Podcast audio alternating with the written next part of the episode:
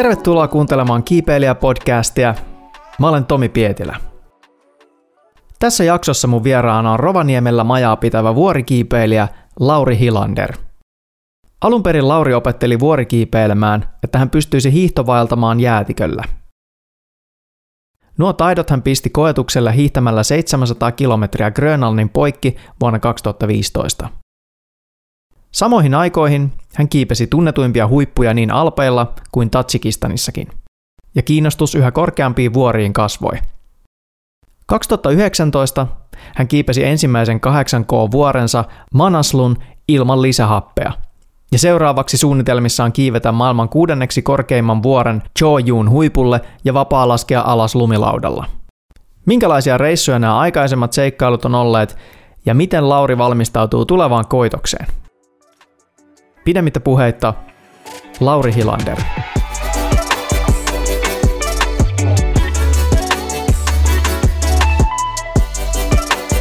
Lauri Hilander, tervetuloa Kiipeilijä-podcastiin. Mitäs menee? Kiitos, kiitos. Tuli päiväsaunasta suoraan. Okei. Okay. Viinapenkkiin. Fressinä. Joo, napapiirra sataa vettä, se on, se on syksy ja elokuussa pyöräillään sortseissa, niin tätä...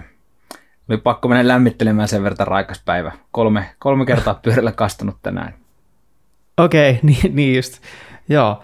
Tämä on nyt äh, Kiipeilijä-podcastin ensimmäinen tämmöinen etähaastattelu, että me ollaan nyt Zoomin välityksellä ja sulla on siellä omat äänitysvehkeet ja mulla on täällä omat. Ja tämä on nyt tämmöinen eksperimentti, että katsotaan miten tämä, miten tämä menee, mutta niin tota... Joo, toivotaan, toivotaan että äänenlaatu nyt on niin kuin jollain tasolla kohtuullista. Kyllä mä, mä, mulla on vahva usko, että me onnistutaan tässä. Joo. Joo, esittelepä alkuun itsesi. Kuka oot ja mistä tuut? No, tää, hei vaan, Lauri Hilander, kolmekymmentäkolme vuotta, ja tällä hetkellä asun täällä Rovaniemellä ja ollut täällä jo, jo, jo hyvän tovin. Um, kylläkin asunut Suomessa vähän ympäri ämpäri, Turussa ja Tampereella ja pääkaupunkiseudulla, Ahvenanmaalla aika pitkä aikaa, ja, mutta alun perin tätä tuolta Kuopion kuppasta Siilijärveltä. Ja tätä, tämmöinen monilajikiipeilyharrastaja ehkä, ehkä voisi sanoa. Ja tätä, mm, oikealta ammatiltani puuhailin noiden lenskareiden kanssa tuota lennonjohtajana. Ja, ja, ja, ja. Ai jaa. Siinäpä se ehkä pähkinänkuoressa. Okei, okay, joo. Ai sä oot Ahvenanmaallakin asunut. Joo, itse mä asun siinä ihan Soltunan vieressä. Tätä, paradoksaalista sinällään, niin mä en erityisesti pidä polderoinnista. Mutta joo, ihan, ihan siinä tätä, ää, niin kuin periaatteessa Havisbergetin vieressä, jos, jos niin kuin ne Jeetan mestat on tuttuja, niin tätä, joo, joo. joo siinä semmoisessa sata, vähän toista sataa vuotta vanhassa puutalossa aikanaan, aikanaan asusteltiin yhden kollegan kanssa. Okei. Okay. Huh. Mitä sä sinne päädyit? No, long story short, tätä, mä opiskeluiden jälkeen olin hetken aikaa noilla pätkätöissä Ivalossa, se on runsas kymmenen vuotta sitten, ja, tätä, ja sitten vähän silleen pyytämättä ja yllättäen sain vakituisen työpaikan tätä Marja Haminasta, ja tätä, menin sitten sinne ja olin melkein sen viisi, kirjoillisia melkein sen viisi vuotta sitten lopulta. Tein kyllä niin kuin niin muualla töitä välissä, mutta tätä, pitkät pätkät oli ihan Oulanskletterklubbenin jäsen ja tätä, ja tätä joo, puuhailin joo. siellä juttuja. Se oli kyllä niin kuin hienoa aikaa elämästä nuorille miehille, täytyy, täytyy lämmöllä muistella. Joo, joo. Voin kuvitella, että, että niin tota, tai niin, jos ei niin polderoinnista tykkää, vai mitä sanoit. Että, no joo, niin, ei, kesäisin kyläilijöitä riitti, että se, se oli sinällään helppoa. Toki mun niin kuin kiipeilyharrastushan on mennyt niin kuin, vähän niin kuin, en nyt sano perse edellä puuhun, mutta tätä ehkä, ehkä kuitenkin niin, että, että mä oon aikanaan tullut kiipeilyharrastuksen pariin ikään kuin sillä tavalla, että mä oon harrastanut talvivaeltamista hyvin, hyvin aktiivisesti. Ja tätä. Sitten siellä syntyi semmoinen ajatus, että olisi kiva tehdä niin kuin hiihtovaelluksia semmoisessa ympäristössä, missä tarvitsisi tämmöisiä niin kuin perustason jäätikkö, jäätikkökiipeilytaitoja tai jäätikölle liikkumisen taitoja. Ja tätä. Sitten ikään kuin tuli niin kuin sieltä alaspäin lajin pariin, eli, eli ensin aloin vähän niin kuin vuorikiipeilemään tiettyyn reunaehdoin ja, ja, ja sitten siitä kiipeily eri muihin, muihin alalajeihin. Niin just, eli halusit mennä tasaisella ja päädyit menemäänkin ylöspäin. No, tasainen lienee ehkä hieman, hieman pyöristystä, mutta tätä, joo, tämmöiset niin kuin vaativammat hiihtovaellukset oli silloin, silloin mulla semmoinen niin kuin hiitin kohde ja, ja, ja se oikeastaan se aikakaus kulminoitu tietyllä tavalla sitten, sitten siihen, että me hiihettiinkin kaksituhattaviisitoista Häkkäsen-Ollin kanssa tätä Grönlannin ikään kuin sen saaren rannalta rannalle, semmoista niin sanottua Nansen-reittiä pitkin ja tätä. Oltiin kahdestaan vähän toista kuukautta siellä, siellä jäätiköllä ja tätä, ei, ei nähty mitään eikä ketään. Ja tätä, telttailtiin ja tätä, nautittiin toistemme seurasta. ja, tätä, ja omalla tavallaan se kiipeily tuli niin kuin vähän niin kuin sen projektin kautta mulle niin kuin harrastuskenttää.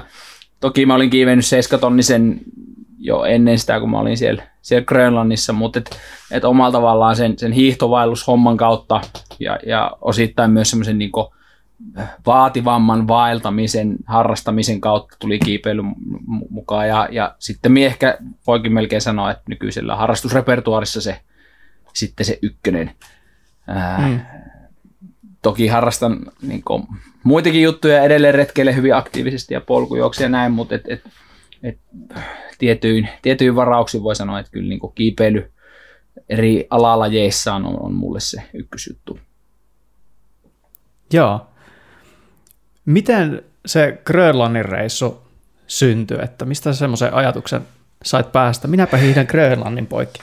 No siis suomalaisillahan on semmoinen niin kuin pitkähkö historia tätä arktisessa retkeilyssä ja, ja tätä, tosiaan Häkkäsen-Olli ja tätä, semmoinen kaveri kuin Kelmanin Tuomas tuolta Itä-Savosta, niin tätä, oli mulla taisteluparina, me tehtiin paljon semmoisia niin viikon puolentoista hiihtovaelluksia Sarekkiin ja, ja Ruotsiin ja Suomen Lappiin, ja sitten ne alkoi tuntua vähän niin kuin turhan semmoisilta helpoilta kokonaisuuksilta, ja, ja tätä, suomalaiset oli käynyt siellä Grönlannissa niin kuin aiemminkin laskuvarjojääkärikilta ja, ja reissupetet, ja, ja, ja sitten aikanaan vielä niin kuin O G-mat retkikunnat, missä mis niin kuin puhutaan ennen G P S-aikaa, ja tätä, mm. käynyt seikkailemassa siellä. Ja tätä, ja sitten me jotenkin innostuttiin siitä puuhasta ihan hirveästi, ja, ja tätä, sit valitettavasti Tuomas jäi silloin siitä suunnitteluporukasta aikanaan pois, ja, ja rupesi perheisäksi, ja ihan ehkä hyvä niin, ja, ja sitten me Ollin kanssa, tätä,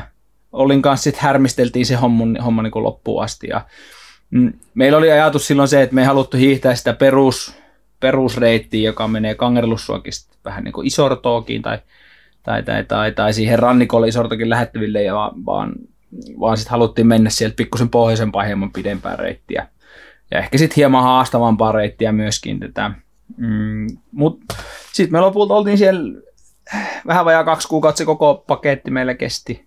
Uh, me siis mentiin Paikallisten, paikallisten tätä kalastajat, metsästäjäkalastajat vei meidät veneellä sinne ää, Sermilik-vuonossa ää, niin kuin Grönlannin sen maantereen itärannalle. Ja sitten me sit lähdettiin hiihtelemään, hiihettiin, noustiin jäätikölle, jäätikölle ja tätä. Se oli aika semmoinen niin kuin hidas prosessi. Mun mielestä meillä meni siihen ensimmäisen neljään. Ensimmäisessä neljäs päivässä me mentiin joku viisitoista kilsaa ja joku tuhat verttimetriä. Meillä oli joku sata niin kuin kiloa per niin kuin jätkä ahkiota vedettävänä. Et se oli aika hidasta, hidasta hommaa. Mutta sitten siitä hissun kissun ja sitten me päädyttiin sinne toiselle rannalle, rannalle ja sitten kannettiin kamat selässä vielä niin kuin kolme päivää tunturissa. Ja päädyttiin semmoiseen Kasikianaguit-nimiseen kylään Diskolahdella ja sitten otettiin parit kaljat. Ansaitusti. No ehkä, ehkä.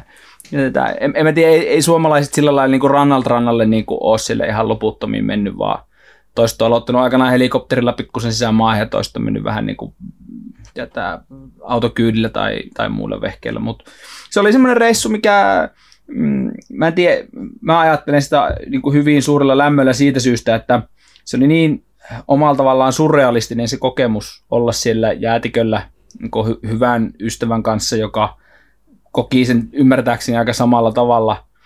Ja tätä, niin kuin jälkeenpäin, kun sitä ajattelee, niin se aina tuntuu semmoiselta niin kuin epätodelliselta kokemukselta. Ja, ja, ja se ehkä tälleen näin niinku työläisen arjen niinku ajatusmaailmassa on aika siistiä. Miten tuommoinen niinku ajantaju menee, jos siellä varmaan ympäristöt näyttää aika samalta päivästä toiseen? Miltä siellä ylipäätään näyttää? No tätä, niin, sehän riippuu aika paljon sitä kelistä. Tätä, niin no. Siellä suunnilleen puolet päivistä oli meillä niinku semmoista white out, white out hommaa meillä. Siis kun me oltiin kahdestaan, niin meillä oli semmoinen systeemi, että jäljessä menijä oli omalla tavallaan kompassin niin kuin napaa ja sitten edellä meni oli, oli se kompassin neula, eli se jälkimmäinen kaveri katsoi siitä ensimmäisestä kaverista ja niistä se ahkioista, että se menee suoraan, jos oltiin siis tämmöisessä whiteout niin kuin pingispallomaisemassa. Ja tätä, sitä me sitten tehtiin semmoinen kahdeksan kymmenen tuntia päivässä ja, ja aamulla katsottiin aina kepsistä, että okei, eranto huomioon ottaen tämmöiseen suuntaan meidän pitää mennä. Siellä on aika huomattava erantokorjaus yli kolmekymmentä astetta pahimmoillaan siinä meidän reitillä ja tätä.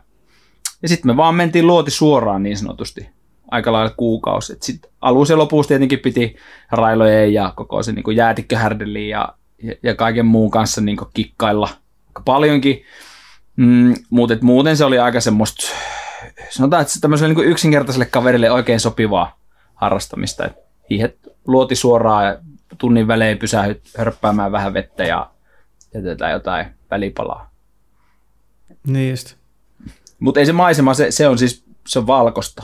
Siellä on Joo. jäätä ja sitä on loputtomasti. Siellä reunoilla on vuoria ja vähän niin kuin semmoista tunturia ja se jäätikkö on rikkonaista ja siellä on niin kuin kaikenlaista nunatukkeja ja jätetään niitä semmoisia muliineja ja niin kuin semmoisia, mitä nyt isoissa jäätiköissä on.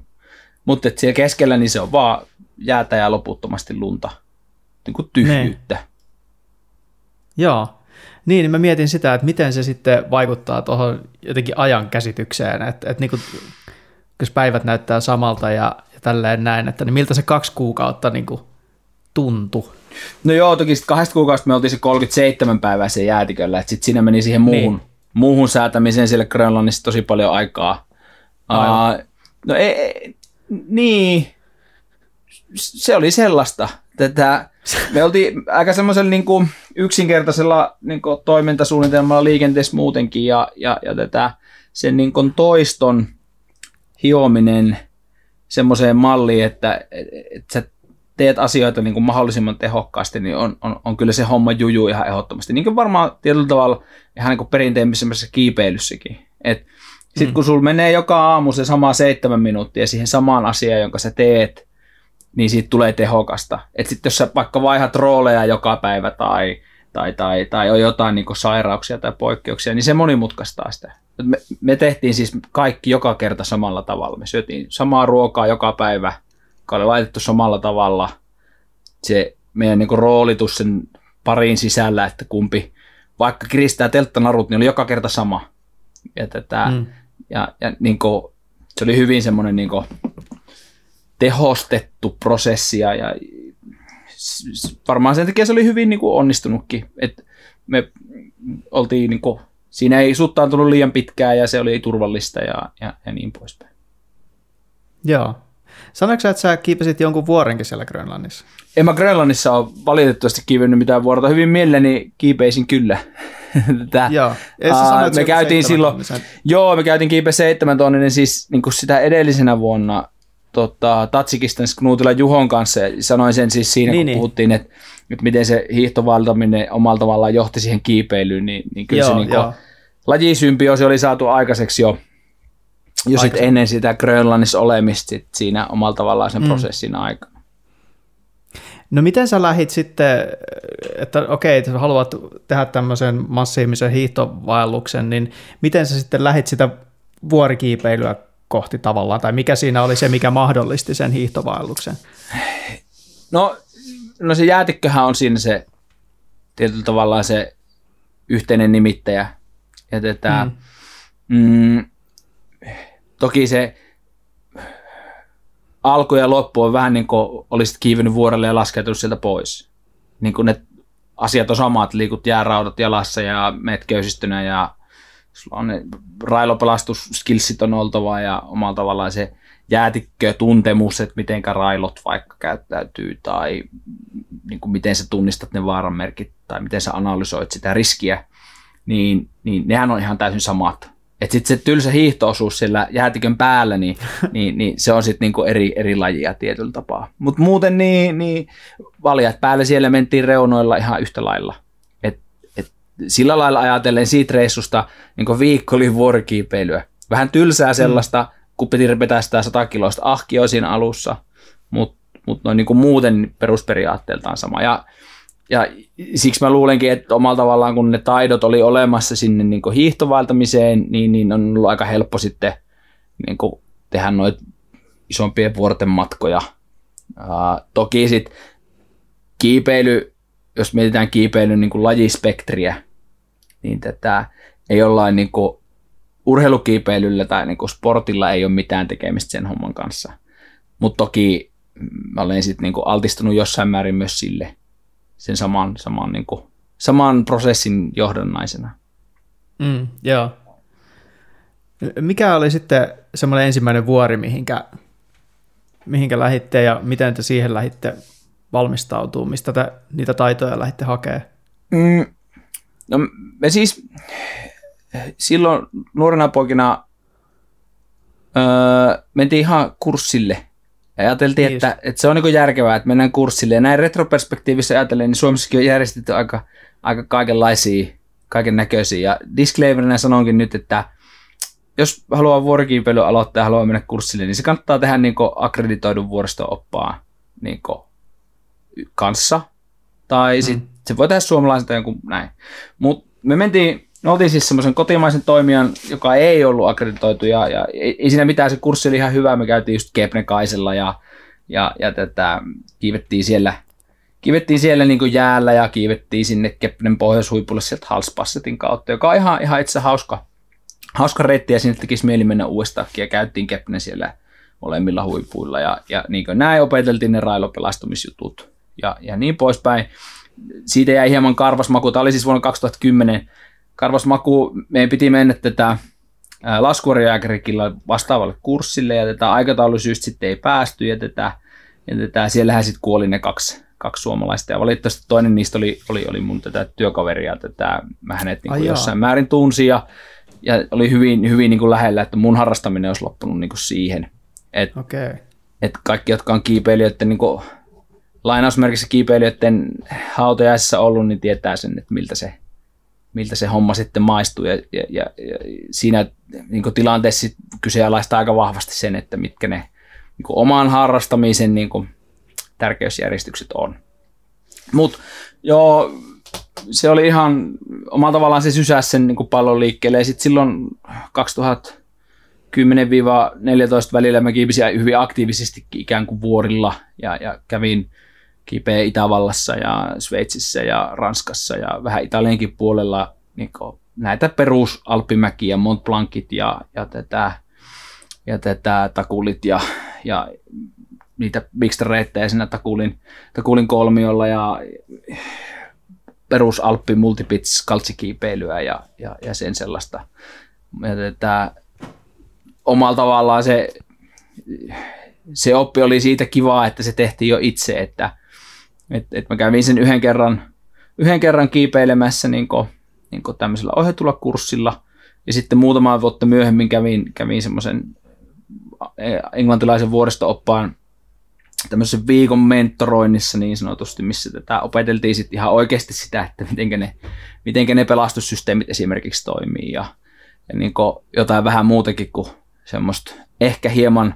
hieman niin kuin, sanotaan, suomalaisen kiipeilykulttuurin tee se itse hengen sävyyttämää oppia. Ja, ja, ja, ja sitä kautta omalla tavallaan innostuin, innostuin sit vuorikiipeilystä tämmöisessä niin kuin alppiperspektiivissä. Ja tätä, sen saman homman tiimoilta tuli myös jääkiipeily, jääkiipeily mukaan ja, ja se omalla tavallaan säväytti tosi paljon meitsiä silloin. Ja mä oon ihan siis todella keskinkertainen jääkiipeilijä, nyt todettakoon se tässä. Mutta tätä... Mm, törmäsin silloin semmoiseen nuoreen, nuoreen lupaavaan vuorikiipeilijä Juho Knutila ihan sattuman kaupalla ja tätä, ja tätä Juhon kanssa sitten sit käytiin vähän Norjassa kiipeä ja, ja huomattiin, että, että ehkä me voitaisiin joku reissuhärmistä ja sitten Juho järkkäsi meille semmoisen kesälomamatkan Tadžikistaniin kaksituhattaneljätoista. Et, et, ähm, sillä me yritettiin kiivetä Pik Korzhenevskajalle, joka on, on seitsemäntuhatta sata ja muutama metri päälle, ja, ja, ja, ja sitten tätä semmoiselle vuorelle kuin Pik Kommunizma, joka on seitsemän pilkku viisi tonnia ää, muutama metri alle. Ää, ja sinne Korzhenevskajalle me kiivettiinkin. Ja tätä, sitten tota, mulla paleltu yksi varvas sen verta, että tätä, siitä irtos kynsi. Ja tätä, se, se perusleiri on, siinä pitää lentää helikopterilla. Ja tätä, mä en sitten halunnut ottaa sitä riskiä, että se tulehtuu se, se varvas, koska Tadžikistan ei ole ihan hirveän korkealla niin kuin siinä listassa maista, missä niin kuin haluaa verenmyrkytyksen. Ja tätä, aivan. Se, siinä oli taustalla semmoinen keissi, että yksi kaveri oli hyvin, hyvin vakavasti sairas, ja tätä, se hänen evakuointi oli aika, aika ressava, ressava prosessi. Siis, nyt evakuointi ei tarkoita mitään tätä sankaritarinaa, vaan se tarkoittaa niin kuin sitä, että me yritettiin tai hän, hänen norjalainen kiipeilypari ja muutama muu yritti saada vakuutusyhtiön lentämään helikopterin sinne perusleiriin, että hän pääsisi pois. Ja tätä, ja tätä. Onneksi se sitten onnistui. Siellä oli siis ihan käsittämätöntä sinällään. Siellä oli tätä, siellä perusleirissä semmoinen israelilainen uh, vakuutusjuristi, joka okay. tätä, vakuutti tätä, vakuutti tätä öljynporauslaitoksia ja, ja tai kaasuvoimalaitoksia ja sitten se satelliittipuhelimen soitti jonnekin ja y- yhtäkkiä sitten seuraavana päivänä kopteri tuli lopo, lopo, lopo ja ukko kyytiin. Ja... Mutta joo, se, se oli mielenkiintoinen matka. En ikinä mene enää Tadžikistaniin.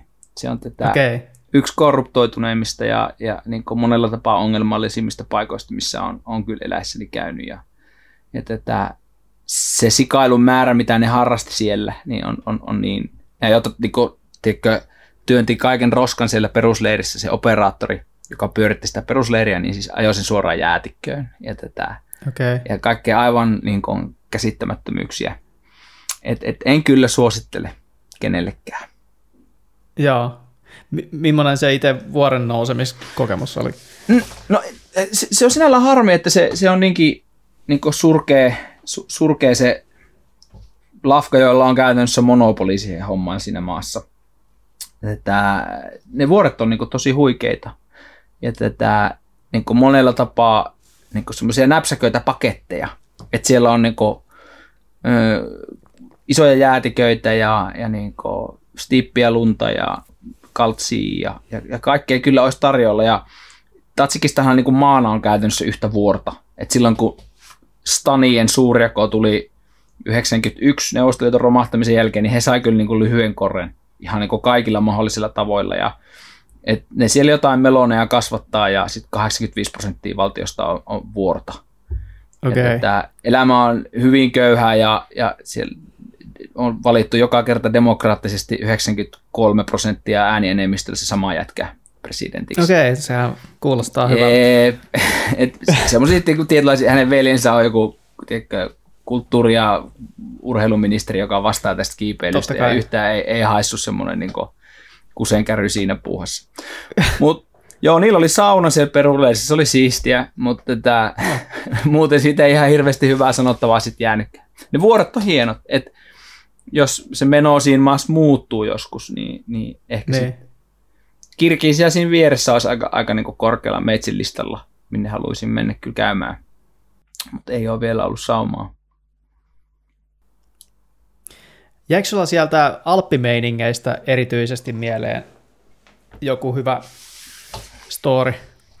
No en, en, en mä tiedä. Varmaan parhaat niin kuin, erityisesti Chamonixista ne niin kuin, kiipeilystorit on niin kuin, liitoksissa afterskiihin, mutta tätä, täytyy sanoa siis se Chamonix ja niin kuin, esimerkiksi kiipeilykohteena niin, niin on ihan huikea paikka ja se tälleen tämmöiselle niin kuin, härmäläiselle tasankopantteristolle on niin kuin, se on silmiä avaamaan, että mitä kaikkea niin kuin, siellä pystyy tekemään ja minkälainen se access tietyllä tavalla on. Ja, mm. ja, ja, ja mitenkä niin kuin, upea se kulttuurikiipeilyn ympärillä on ollut siis jo niin kuin, pitkiä pitköjä aikoja ennen kuin me Suomessa on niin kuin, ymmärretty tästä hommasta yhtään mitään. Uh, mm. Mä kiipesin Mont Blancille siis joskus kaksituhattakaksitoista sitä Tresmontsia pitkin, eli, eli ikään kuin mennään gondolilla ylös tuohon tätä midi-asemalle ja sitten siitä Kosmiksin majalle ja sitten takulirinnettä ylös ja pikkusen alas ja taas mauditti ylös ja alas ja sitten Mont Blancille ja sitten sieltä Kutierille taakse alas ja, ja tätä mm, me olin syysmänä se Aki ja tätä Ojansivu Villen kanssa silloin siellä reissussa ja, ja sitten me pongattiin tätä me pongattiin meidän hostellista semmoinen, ehkä se jätkä nimi oli Bill tai Bob, mutta sukunimi oli Nygård ja hän oli tätä amerikkalainen mun mielestä luokanopettaja ja sitten sanoi, että hänellä ei ketään kavereita, että hän kahden päivän päästä tulee kiipeilykaveria ja sitten sanoin, että no, no lähden nyt messiin, että mennään tuonne Mont Blancille ja tätä. Sitten joo, no miksei. Ja tätä. Sitten me päädyttiin kiipeä sille, että mä kiipesin sen Billin tai Bobin kanssa ja tätä Aki ja, Aki ja Ojansivu kiipesi sitten niin kuin parina meidän perässä. Ja Ojishan on tunnetusti maailman hitaimpia lähtiöitä. Sori vaan Ojis, tämmöiset terveiset täällä. Ja tätä. Ja tätä. Ja sitten me oltiinkin yhtäkkiä se ihan täysin ventoverran amerikkalaisen kanssa siellä mäessä. E, e, ihan hienosti päästiin sinne latvaan eikä siinä mitään. Ja päästiin poiskin ja kyllä me niinku tehtiin vähän taustavertailua, että et mitä hän on tehnyt ja mitä mä olin tehnyt. Ja, ja tätä, me, oli, me oltiin oltu samassa hississä niiden kanssa ja nähty vähän niiden puuhailua sen aiemman kiipeilyporin kanssa. Mutta se oli sinällään hauskaa, että et, et ehkä... Jengi vouhottaa tuolla netissä, miten ne niin kuin Mont Blancin valloitus on jotenkin niin kuin, wow, wow, wow. Ja tätä, se voi niin kuin hoitaa monella monella tavalla, jos sen nyt näin voi sanoa. Et jos Bill kuuntelet, niin terveisiä täältä napapiiriltä. Sieltä Tadžikistanissa rupesi semmoinen fiilis tulee, että korkeampaa huippua pitäisi saada vai? No joo. Mm. Itse asiassa silloin, mä siellä, siellä oli semmoisia tsekkiläisiä vesseleitä, joilla on semmoinen Betong Ski Team, jotka, jotka yritti laskea siltä kommunismalta. Toki he oli valitettavasti isossa lumivyöryssä ja, ja tätä, se meni niinku perseuksilleen se homma, mutta silloin mä jo aloin miettimään, että, että se voisi olla ihan siistiä myöskin niinku alkaa liikkua vuorilla suksilla, tai siis mun tapauksessa lumilaudalla, uh, mutta kuitenkin niinku tehdä siitä alamäestä hieman mielenkiintoisempaa. Ja, ja silloin mä itse asiassa mietin, että, että, että, että mä haluaisin niin kuin alkaa vapaa laskemaan huomattavasti paljon aktiivisemmin, mitä, mitä mä olin siinä vaiheessa niin kuin hyvin vähäisessä määrin sitä, sitä hommaa tehnyt. Ja, ja mietin silloin, että, että, että tietyllä tavalla mä haluan niin kuin rutiinoitua niin kuin vuorilla liikkujana niin kuin, vähän niin kuin ympäripyöreillä tavalla.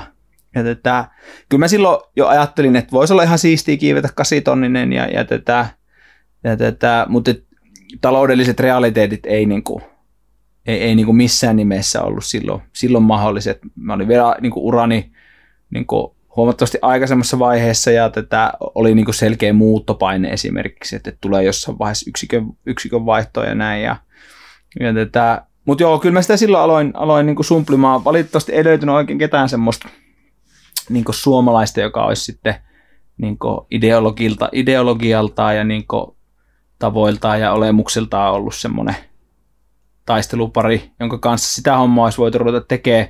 Tai voi olla siis myös ihan mahdollista, että mä en, en, en ole semmoinen persona, jonka kanssa kukaan haluaa mihinkään lähteä. Mutta mut joo, kyllä silloin sitä niin kuin rupesin ajattelemaan ja silloin mä päätin, että et, et, et mä haluan kiivetä kasitonniselle ilman lisähappaa. Mutta silleen, että et, et mun ei tarvii niinku, mun ei tarvii ottaa mitään ihan järjettömiä riskejä. Tämä nyt kuulostaa vähän jeesustelulta, pahoittelen sitä, mutta et, niinku, vuorikiipeilyhän voi harrastaa, niinku, jos puhutaan vuorikiipeilystä, semmoisesta korkealta talsimisesta, untuva haalari päällä, vuorikiipeilyä.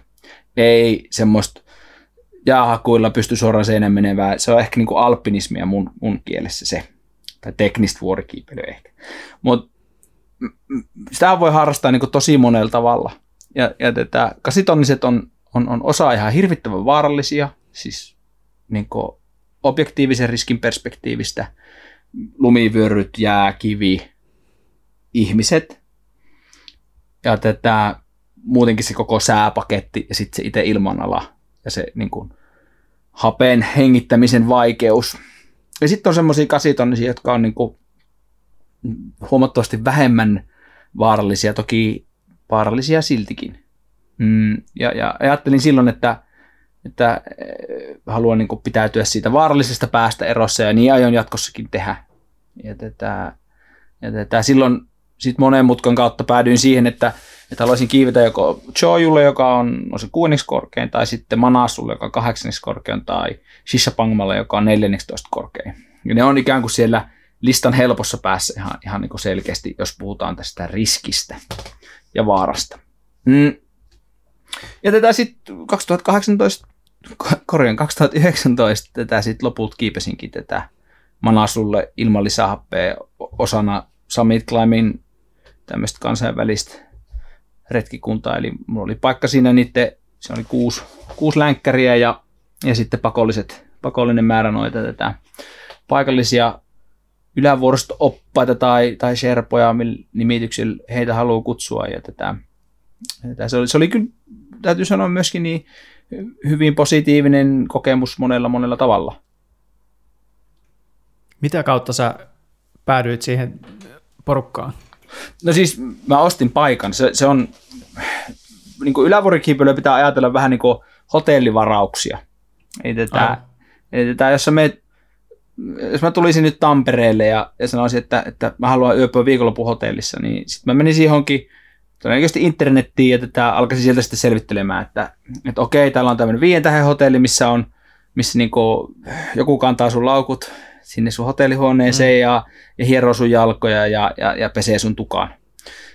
Ja, ja sitten on semmoisia yhden tähden hotelleja, mistä saa niinku, niinku bare minimum. Ja tätä, hmm. ää, osa operaattoreista järjestää tämmöisiä omalla tavallaan pieniä retkikuntia, missä on paikat. Sitten siellä on retkikunnan johtaja, joka käytännössä minimissään tarkoittaa sitä, että se on se valkoinen mies, joka tulee perusleiriin ja on omalla tavallaan se luvan ää, vastuuhenkilö, eli sen niin kuin kiipeilylisenssi. Ja tätä, meidän tapauksessa tämä oli todella mukava amerikkalainen kaveri, joka tätä On, on paljon vetänyt ryhmiä Denalilla ja oli myöskin kiipeämässä ensimmäistä kasitonnistaan ja halusi omalla tavallaan päästä siihen kasitonni tätä pusinekseen niin kuin mukaan ja tätä ymmärtääkseni oli aika niin kuin mitättömällä korvauksella ikään kuin enemmänkin sen niin kuin kokemuksen perässä ja tätä pääski sitten huipulle. Itse huiputettiin hänen kanssa yhdessä ja tätä. Ja tätä. Joo, meitä oli kuusi, yksi, yksi venäläinen nainen, australialainen mies ja saksalainen mies ja, ja sitten minä ja semmoinen tsekkiläinen kaveri, joka, joka tätä, ää, asuu kylläkin Yhdysvalloissa ja sitten tämä amerikkalainen Don Ebowi Varkovski, mukava mies. Eli siis joo, sä varasit tämmöisen reissun ja miten se sitten niinku käytännössä siellä, mitä nyt mä oon leffoista nähnyt, että sitten ravataan basecampillä ja, ja niin tota, sitä totutellaan ilmapiiriin ja, tai siihen ilma-alaan, ilmapiiriin, no siihen voi myös varmaan totutella. No kyllä, kyllä siihenkin. Tätä, no joo siis noin niin kuin pähkinänkuoressa se siitä retkikunnasta tuommoisesta niin kuin about puolentoista niin kuin kuukauden paketista, niin, niin ihan hirvittävä osa ajasta menee niin kuin siihen logistiseen olemassaoloon. Et ne vuoret on niin ihan keskellä, ei yhtään mitään, ja varsinkin eh, niin kuin kasitonnisten tapauksissa, niin nehän on käytännössä kehitysmaita kaikki. Pakistan ja, niin. ja, ja, ja Nepal, ja, ja tietenkin riippuen lähteestä, niin toista ajattelee, että se yksi niistä on Tiibetissä, eli Kiinassa. Ja tätä, ää, meidän tapauksessa me oltiin siellä, se Manaslu on siellä, niin kuin, ei nyt ihan niin kuin kauimmainen mahdollinen paikka, mutta ihan siellä niin kuin listan kärkipäässä.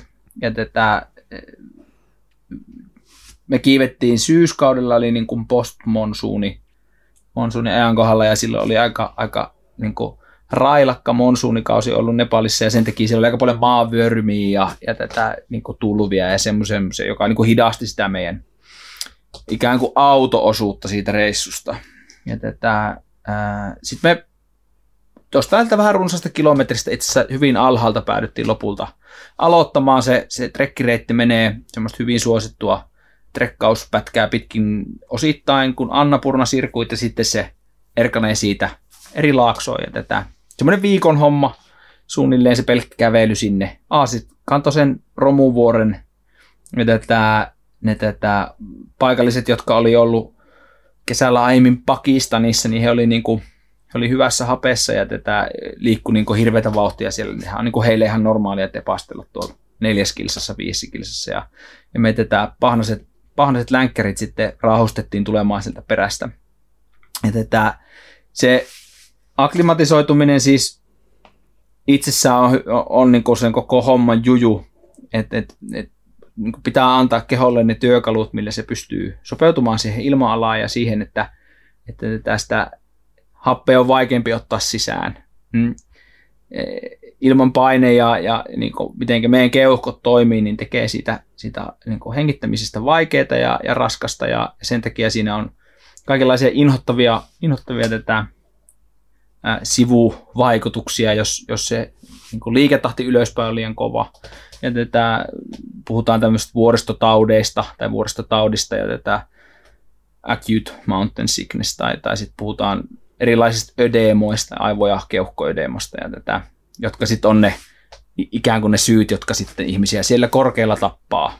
Eli keuhkoihin tai aivoihin kertyy nestettä, ja, ja tätä se sitten, toisin sanoen vähän niin kuin hukut, hukut niihin omissa keuhkoissa oleviin nesteisiin, tai sitten aivopaine kasvaa niin isoksi, että siellä ei enää synapsi lähetä.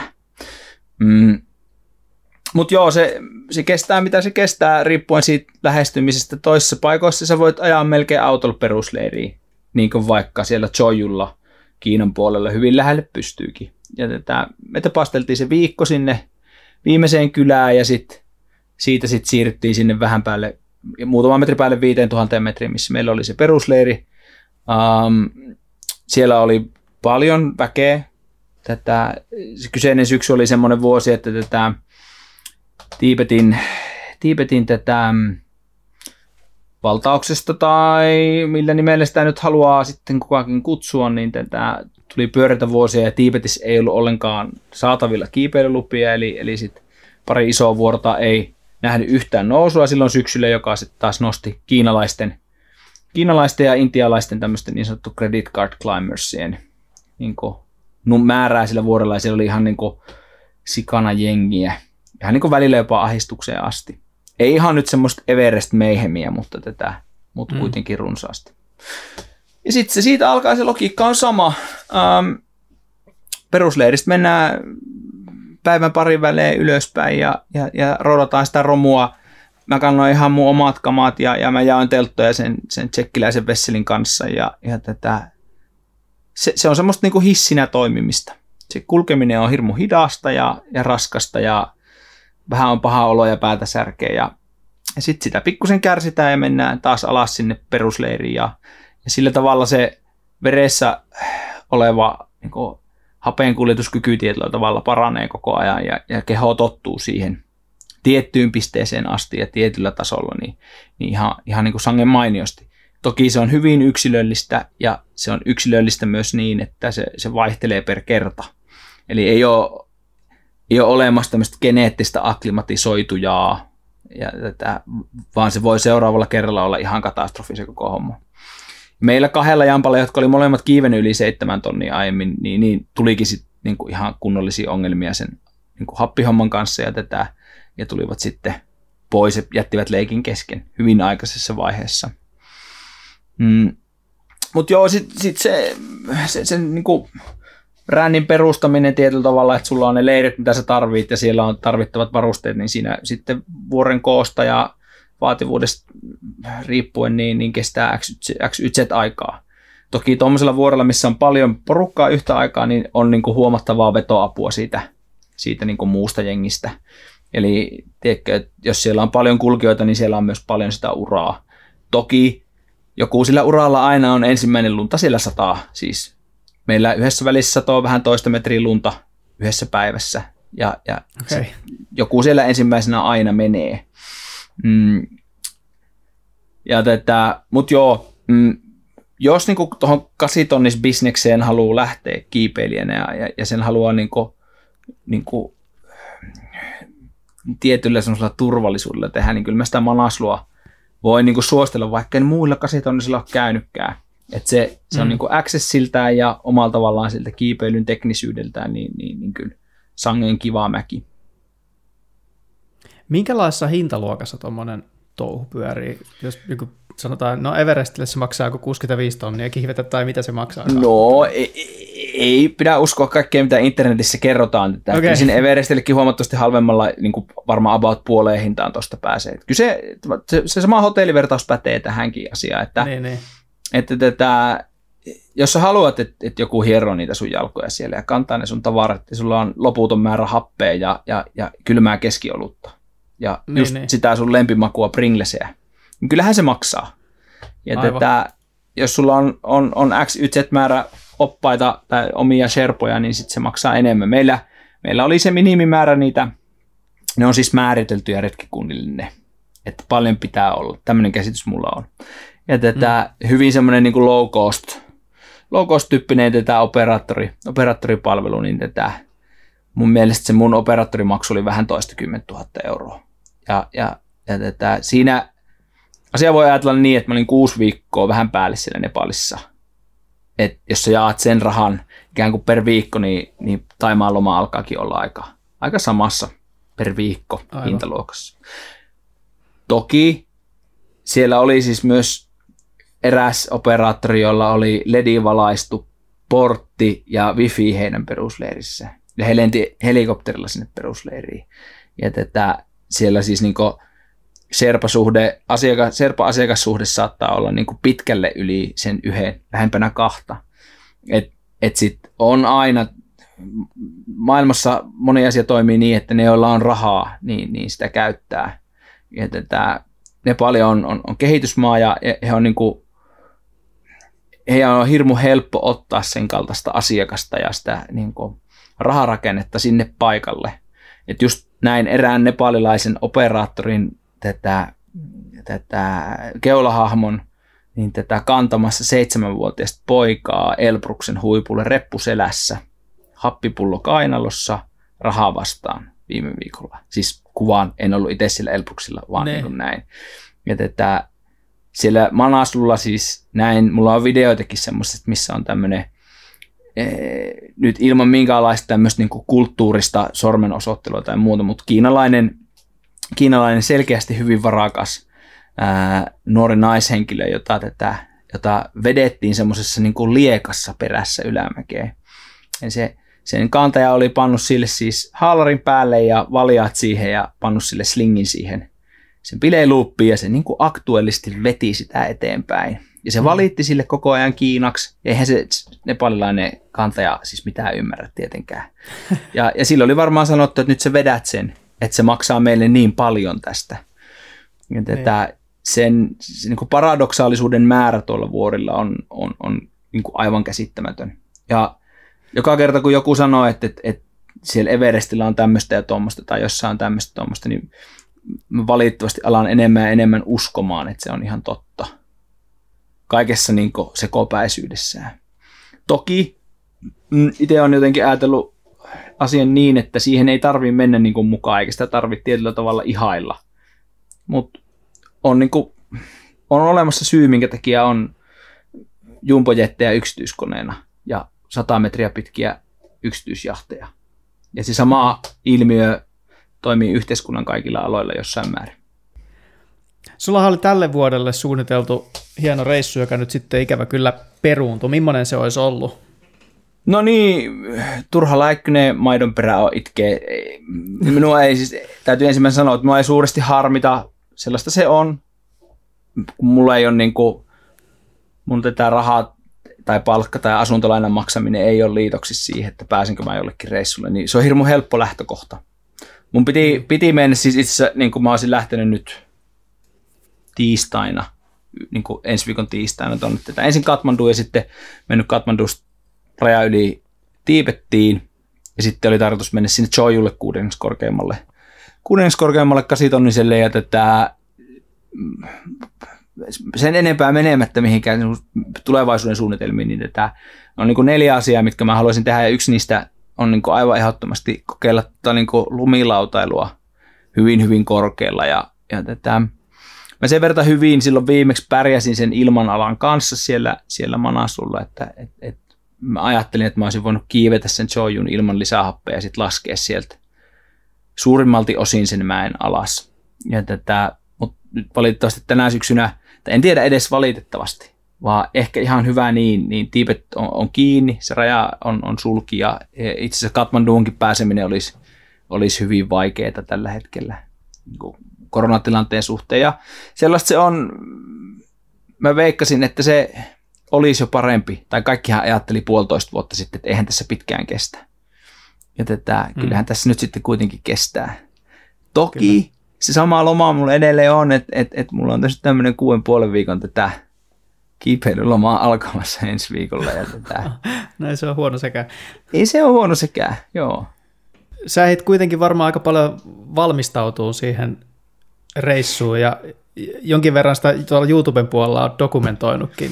Millainen se prosessi sulla siinä oli? No joo, jossain määrin ehdin. Siis, mm, mulle joskus soitti, sit mä, mä nyt vähän, nyt on pitkä tarina pitkäksi, mutta tätä, mulle soitti semmoinen, mä en tiedä vieläkään mikä se jätkä oli, mutta et, et se soitti ja sanoi, että et, et hei, hän on seurannut näitä jotain meidän kirjoituksia sieltä Grönlannista ja, ja tätä, ja tätä ja hän on niinku vaikut, hän sanoi, että hän on jotenkin niinku vaikuttunut ja inspiroitunut siitä, että kaikki ei ole aina semmoista niinku kimalletta ja glitteriä, vaan että niinku ihan tavalliset pikkusen pulskat keski-ikääntyvät ihmisetkin niinku voi tehdä ihan siistejä juttuja. Ja tätä, sen jälkeen mä oon aina ajatellut, että e, mä oon saanut niinku mun harrastuksilta hirvittävän paljon ihmisenä, niin olisi jotenkin väärin olla sitten kertomat niistä omista hommistaan ja ehkä sitä kautta niin pystyisi inspiroimaan tai, tai jakamaan jotain kokemuksia ja tietämyksiä niin muille ihmisille, josta omalla tavallaan ainakin vähän on tämmöinen niin yhdeksänkymmentä plus kiloinen pullukka, että et mun kiipeily, mä en kiipeä yhdeksän A:ta tai yhdeksän B:tä, enkä kiipeä kahdeksan A:takaan kuule koskaan, et mä, mä tiedän sen jo. Mulle se kiipeily on enemmänkin niin kuin elämystä eikä, eikä mm. saavutusta. Ja tätä, mä luulen, että se tietyllä tavalla välittyy sitten niissä niis mun jutuissa. Mm, plus, jos menet YouTubeen vaikka ja katsot, että mitä siellä niin kuin kasitonnin kiipeilystä niin kuin on tai siihen valmistautumiseen, se on aika niin kuin nolla se sisältö. Ja tätä, aina multa kysytään, että no miten sä oot treenannut ja miten sä oot valmistautunut ja mitenkä tätä ja tota, niin sit mä ajattelin, että helpommalla pääsee ja tekee niistä jotain videopätkiä. Toki nehän on ihan niinku luokattoman keskinkertaisia ne mun videot. Tätä, jos niittenkään tekemisen ei tietyllä tavalla ole mitään painetta, niin, niin mun ei tarvi niinku murehtia siitä, että käykö niitä katsoa viisi vai viisituhatta ihmistä. Ja tätä, sillä asenteella mä niitä on tehnyt ja, ja tätä, nyt, nyt kun lähden tälle kuuden viikon roadtrip-hommalle tässä syksyllä, niin taas varmaan jotain videoita tehdään. Ja mä aloitin semmoisen treenihomman tekemisen silloin keväällä, vielä kun näytti siltä, että mä pääsen sinne Tiibettiin. Niin ensi vuonna, jos on jotain härdeliä, niin, niin tätä, sit mä ajattelin tehdä sen valmiiksi, kun se on taas relevanttia. Mm, mm. Mut, niin, m- mulle niinku kiipeily, on, on, siitä kiipeilystä on tullut hassu laji niinku, sosiaalisen median myötä ja, ja, ja tuntuu siltä, että jos ei ole niin kuin somepresenssiä, niin sä et ole niin kuin mitään. Ja tätä, et tuolla niin kuin Englannissa eräs kokeneempi vuorikiipeilijä sanoi, että, että all you need to become a mountaineer is a down suit and an Instagram account. Ja tätä, mm, siinä on niin kuin hyvät ja huonot puolet kaikenlaisessa semmoisessa näkyvyydessä ja, ja tuommoisessa somehumpassa. Ja tätä, mä oon niinku yrittänyt sen ottaa haltuun semmoisella hyvin minun niinku omiin takeisella tavalla. Uh, mä en saa, tiedätkö, joku ei anna mulle rahaa, kun mä laitan jotain huulivoidetta. Toki kuulijat nyt mm. ei näe, mutta sä näet, että et mä oon tämmönen niinku kalju setämies. Et mä en oo mainoskasvu, vaikka mulla jotain niinku niin kuin pro-dealeja ja sponsseja niin kuin jossain määrin onkin. Uh, Mutta niin, kyllä se pro- prosessi kiinnostaa, jos puhutaan vuorikiipeilystä. Uh, mm. se, esimerkiksi siellä Manaslu-huipulla niin se oli aika niin kuin ankeeta tietyllä tavalla. Me oltiin, meitä oli neljä siellä ja sitten koko ajan vähän niin kuin oksettaa ja, ja, ja päätä särkeä ja on semmoinen olo, että et, et, et nyt niin kuin pitäisi lähteä täältä pois. Me puhuttiin siellä siis niin kuin kolme minuuttia shaissee, sitten käytiin siellä latvassa, ää, poltettiin tupakat, koska tätä, se, se serpa jostain syystä, meillä oli siis kolme, meillä oli yksi serpa siellä mukana, muut oltiin ilman lisää happea ja sitten se serpa oli hapella, niin se sanoi, että hänellä on tämmöinen tapa, että hän aina tuprottaa röökit, että hän on vetänyt Everestin latvassa tupakat ja sitten me oltiin, että no mikä ettei, kai meikin sitten pitää. Ja, tätä, ja sitten me tätä tupruteltiin sen kanssa siellä. Ehkä, sori äiti.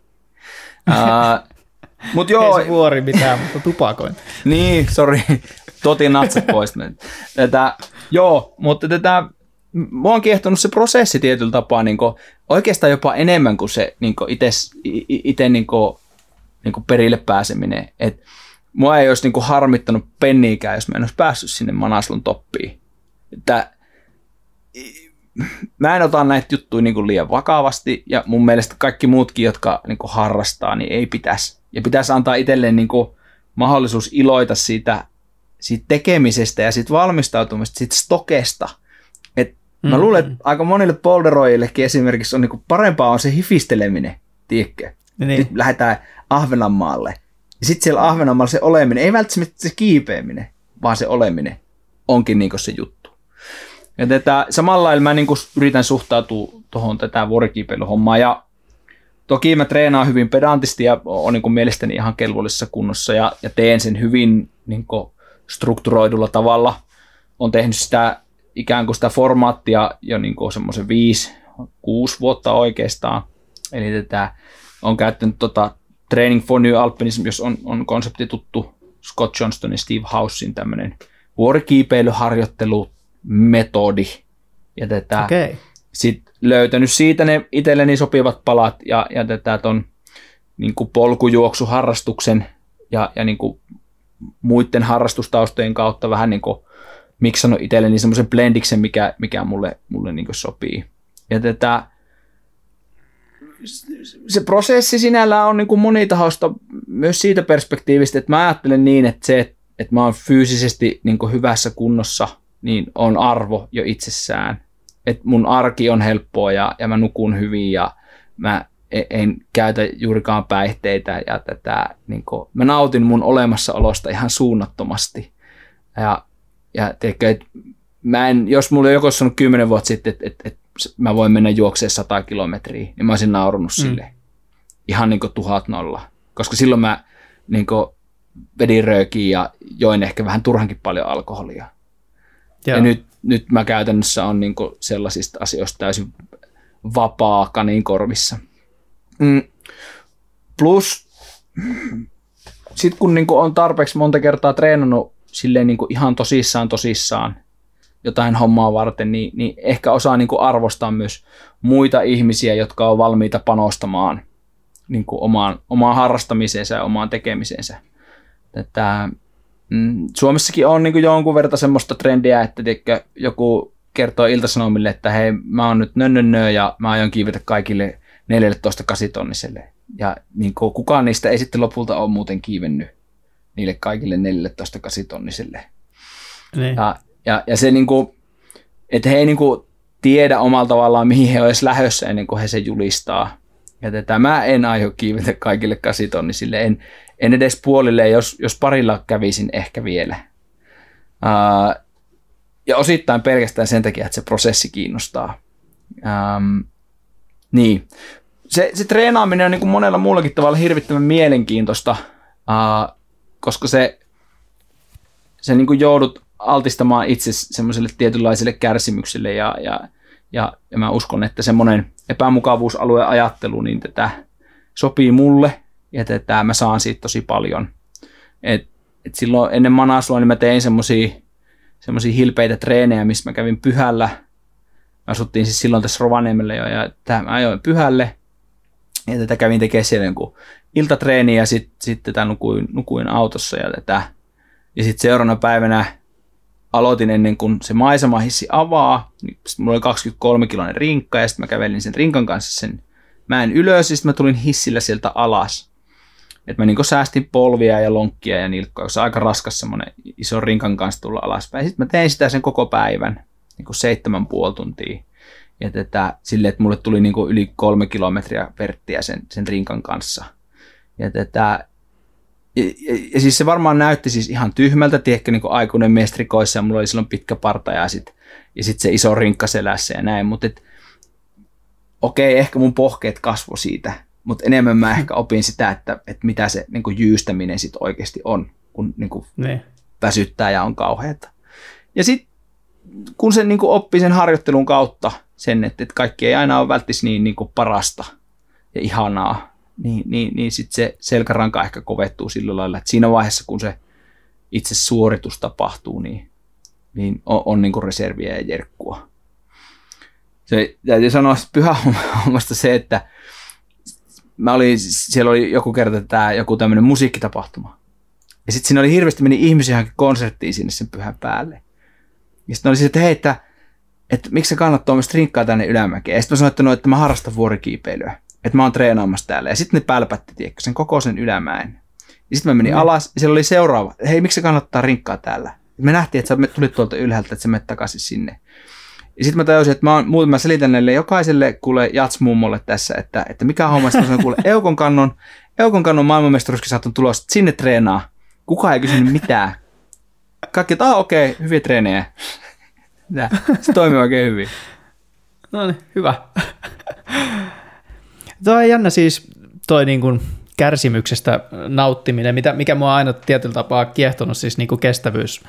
Urheilussa, tai no enemmänkin kestävyysurheilijoissa, mä en itse ole varsinaisesti mikäänlainen kestävyysurheilija, mutta, mutta että jotenkin se semmoinen epämukavuuden sietäminen ja siitä semmoisen jännän nautinnon saaminen, niin se on varmaan jotain, mihin sä osaat samaistua. Niin siis, mä luulen, että se on, niinku, se on, se on niinku kaksiteräinen miekka tietyllä tavalla, että Et on yksi asia niin kuin ymmärtää, mitä se epämukavuus oikeasti on. Suurin meistä, osa meistä ei ymmärrä, mitä oikea, niin kuin, ihan aikuisten oikea epämukavuus on. Meidän niin kuin, elämäntapaa tätä nykyään on aika niin kuin, ruusunen täällä Suomessa. Ja tätä, että minkälaisissa olosuhteissa me niin kuin, eletään ja minkälaiset mahdollisuudet meillä on, niin, niin on, on, on niin käsittämättömät verrattuna siihen, että mitä tuolla maailmalla niin kuin, ihmisillä ihan arjessa on edessä. Niin, niin on niinku vaikeaa ymmärtää, että mitä semmoinen niinku ehta grindaaminen sit oikeasti on. Ja se on, niinku, se on arvo itsessään. Mutta sitten sit kun sitä niinku ymmärtää ja sitä on jossain määrin tehnyt, ja, ja se on näin tälleen sivulausessa todettakoon käytännössä syy, miksi mä sitä polkujuoksuakin harrastan. Mä en siis pidä juoksemisesta, se on ihan uskomattoman tympeitä hommaa, mutta ylivoimaisesti paras treenimuoto niinku mihinkään tämmöiseen.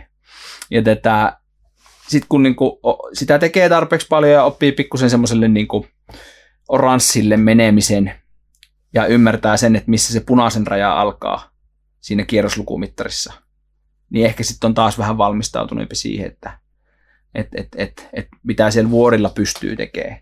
Koska ihan hirvittävän tyhmää olisi saada myöskin niinku kaikki ne syntymäoikeutena ne etuoikeudet ja sitten mennä niinku heittämään henkensä jollekin mäelle tonne niinku maailmalle.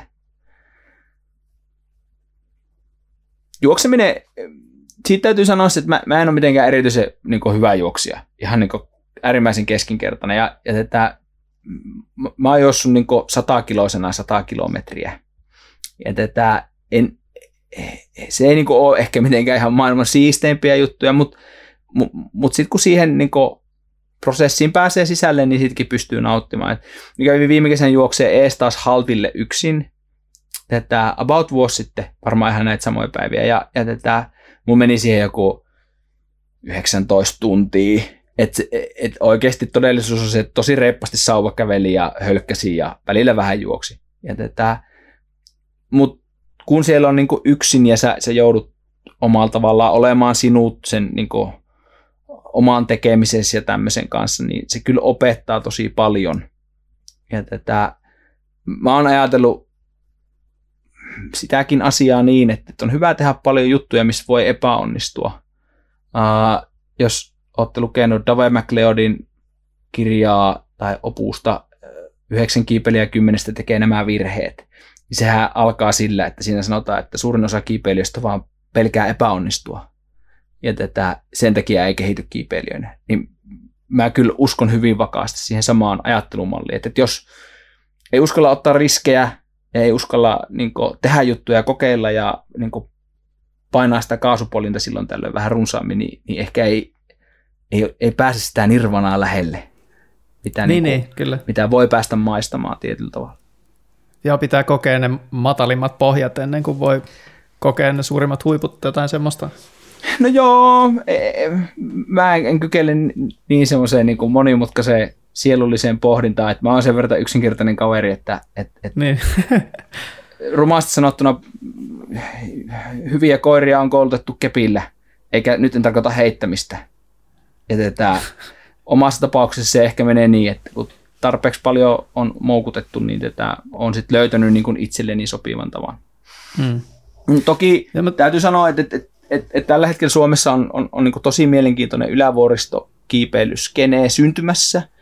Ja mielenkiintoinen siitä syystä, että siellä on, on, on hyvin niin kuin monimutka, niin kuin, monimutkainen, aivan väärä sana, ää, mielenkiintoisilla metodeilla ja, ja menetelmillä treenaavia ihmisiä, Ää, jotka ovat aika aktiivisia ja avoimia, että, että ne on pääasiassa naisia, joka on tosi siistiä tällä hetkellä. Ne. Jos aletaan miettiä, niin on, on Penttilä Annia Hintsaa ja tätä, Strengelin Paula oli nyt koo kaksi ja Raistikan Sanna yritti Everestille ilman lisää happea keväällä. Ja, ja niin kuin yhtäkkiä ollaankin tilanteessa, että Suomen ylävuoristokiipeilyskene onkin niin kuin käytännön täysin naispuolinen, joka on siis ihan niin kuin huikea juttu ja, ja tätä, toivottavasti kaikki, kaikki neidit ja rouvat pääsee niin kuin toteuttamaan itsensä tuonne vuodelle jatkossakin.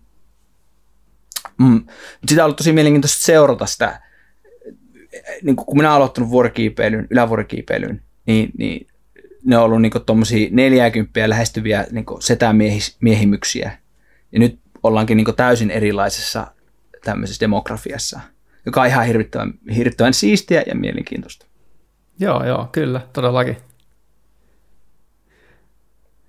Joo, mä tykkään tuosta niin vähän sun filosofiasta, mistä sä oot tuossa monta kertaa maininnut, että niin kuin tehdään asioita, vaikka ei olisi siinä mikään superhyvä, tai, tai niin kuin silleen, että mun mielestä on aina vähän sääli, jos ihmiset jättää asioita tekemättä sen takia, että, että mä en voi olla tässä paras, tai mä en voi olla tässä edes hyvä, tai tälleen näin, että se on mun mielestä aina kiva, jos ihmiset uskaltaa tehdä juttuja, vaikkakin, vaikka vaan siitä syystä, että tämä on mun mielestä kivaa. Ihan sama, onko mä tässä, kuinka hyvä mä tässä lopun kaiken oon. Niin ja varmaan se avain, että sulla on kivaa. Niin, et, just nimenomaan. Et, et, et, niin kuin sanoin, niin me, meillä suomalaisilla on niin kuin uniikit mahdollisuudet tietyllä tavalla. Meidän lähtökohdat on niin hyvät, että me, meillä on niin kuin hirveästi resursseja kokea asioita. Ja jos mietitään nyt vaikka sitä boulderointia, joka minä mielelläni enää kärjistän polderoilla, niin jos sä menisit jonnekin tuonne niin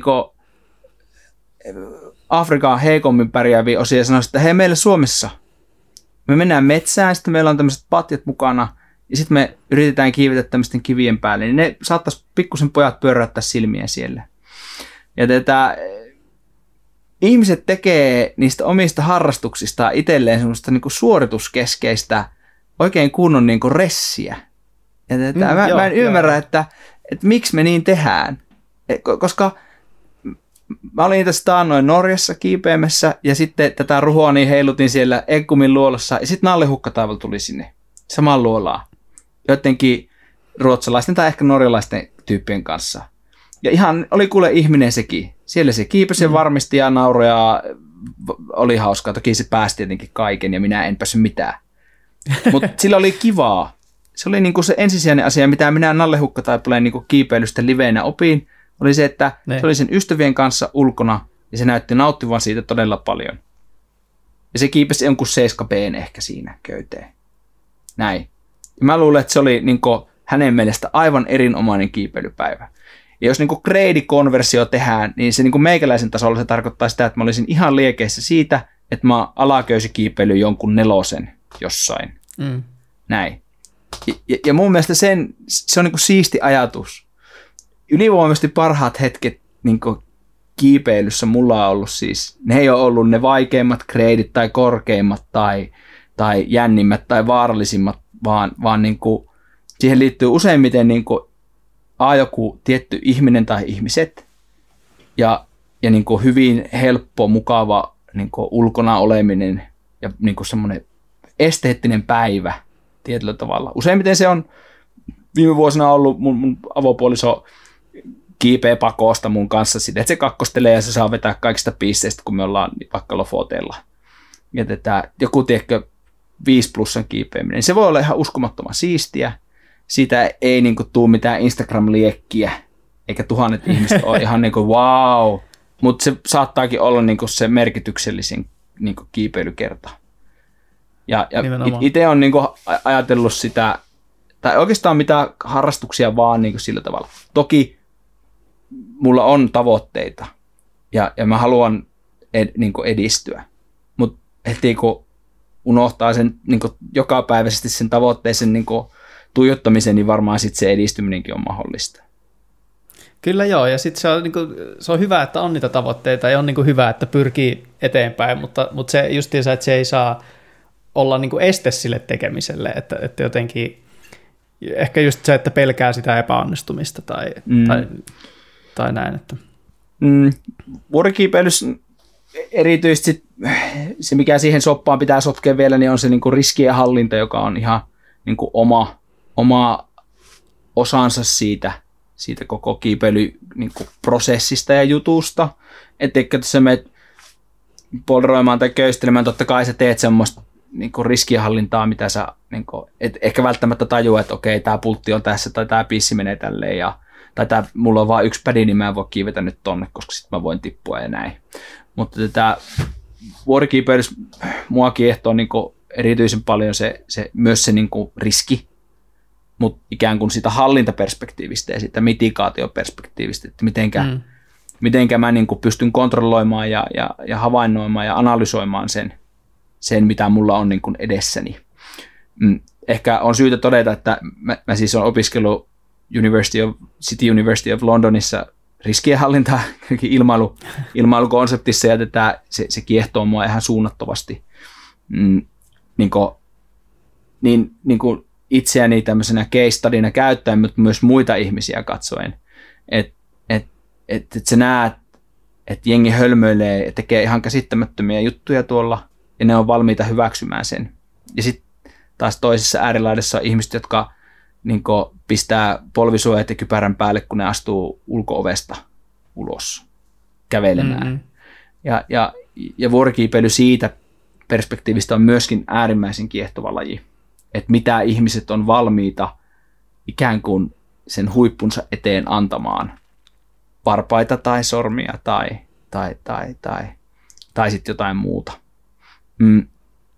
Täytyy sitten sanoa, että yksi asia, mulla ei ihan hirveästi mitään tipsejä kenellekään ole, mutta sen verta sanon, että jos niin kun lähtee vaikka kasitoniskiipeilyyn tai korkealle kiipeämään ylipäätään, missä on omat riskinsä, niin, niin olkaa niin kuin sitten kotipäässä valmistautuneita sen homman kanssa, että on niinku sovittu, että mitä tapahtuu, jos jotain tapahtuu, ja, ja mitenkä niinku esimerkiksi talous toimii siinä vaiheessa, ja minkälaiset vakuutukset pitää olla, ja, ja näin. Et ei ei, ei sitten synny semmoisia äärimmäisen epämiellyttäviä tilanteita. Mm, on joutunut semmoisia joskus vähän sivusta toi, niinku todistamaan, ja, ja se, se ei niinku ole millään lailla kivaa. Me sovittiin aamukahvipöydässä, että mihinkä minut tuhkataan, ja tätä rakas avopuolisoni sanoi, että hän vie kostoksi minut Turkuun, jos, jos tätä heitä henkini. Se oli hilpeä aamupala, mutta tätä ihan hyvä diili minun mielestä. Niin, niin. Joo, joo. On sitä pahempiakin kohtaloita kuin joutua Turkuun. No, hän varmaan ajatteli, että hän muuttaisi heti pois tältä Rovaniemeltä ja tätä. Ja se olisi niin kuin helpompaa se, se hoitaminen ja muu siellä Turussa. Mutta e- ehkä on hyvä ymmärtää se, tai itse ajattelen tätäkin, niin kun, tämä kuulostaa vähän vitsiltä, mutta, mutta että jos oikeasti niin kun, on valmistautunut kaikkeen ja haluaa niin kun, pohtia juttuja semmoisella syvällä sfäärillä, niin tämmöisetkin asiat on mietittävä. Että et mitä mm-hmm. sitten, jos asiat menee huonosti. Ja tiedätkö, tasaisin väliä jo esimerkiksi tulee jotain tämmöisiä, Instagramissa joku julkis sanoo, että hei, nyt tämmöinen ja tämmöinen jätkä on loukkaantunut tämmöisessä ja tämmöisessä paikassa, ja nyt hän on loppuelämänsä vammautunut, ja hän tarvii rahaa. Niin minä olen pitänyt huolen siitä, että silloin kun minä lähden niin tuonne mäkeen, niin mulla on semmoiset vakuutukset ja niin systeemit, että, että semmoista riskiä ei nyt pitäisi syntyä. Ei voi sanoa, että ei varmuudella synny, mutta ei pitäisi. Tai että esimerkiksi, jos luet Iltalehden kommentteja, kun Lotta Hintsa on vuorella, niin siellä aina joku sanoo, että, että mitä sitten, kun se pitää kopterilla hakea, niin taas yhteiskunta sen siltä nyt maksaa, kun haetaan. Niin ei, ei maksa. Lotalla on mm-hmm. ihan takuu varmasti semmoinen samanlainen vakuutus kuin minullakin, joka sen maksaa. Mutta semmoista asiat pitää olla niinku kondiksissa. Että jos niinkin hedonisesti haluaa, hedonistisesti haluaa harrastaa, että, että menee tuonne kikkailemaan jollekin niinku vuorille, niin sitten pitää olla niinku omat hommat hoidettu. Joo, joo, kyllä. Joo, se valmistautuminen on jotain hyvin niin kuin, tämmöisiä käytännöllisiä asioita myös niin kuin sen henkisen ja fyysisen lisäksi, että, pitää että etsiä joku, hyvä pointti. Pitää etsiä joku lääkäri, joka määrää sulle viagraa ja juristi, joka tekee sulle testamentin ja niin poispäin. Että tätä viagraa käytetään siis keuhko, keuhkoedemmän lääkkeenä, mutta tämä on ihan niin, yleisesti niin, tiedossa oleva, että kaikilla aina on siniset pillerit mukana, kun mennään.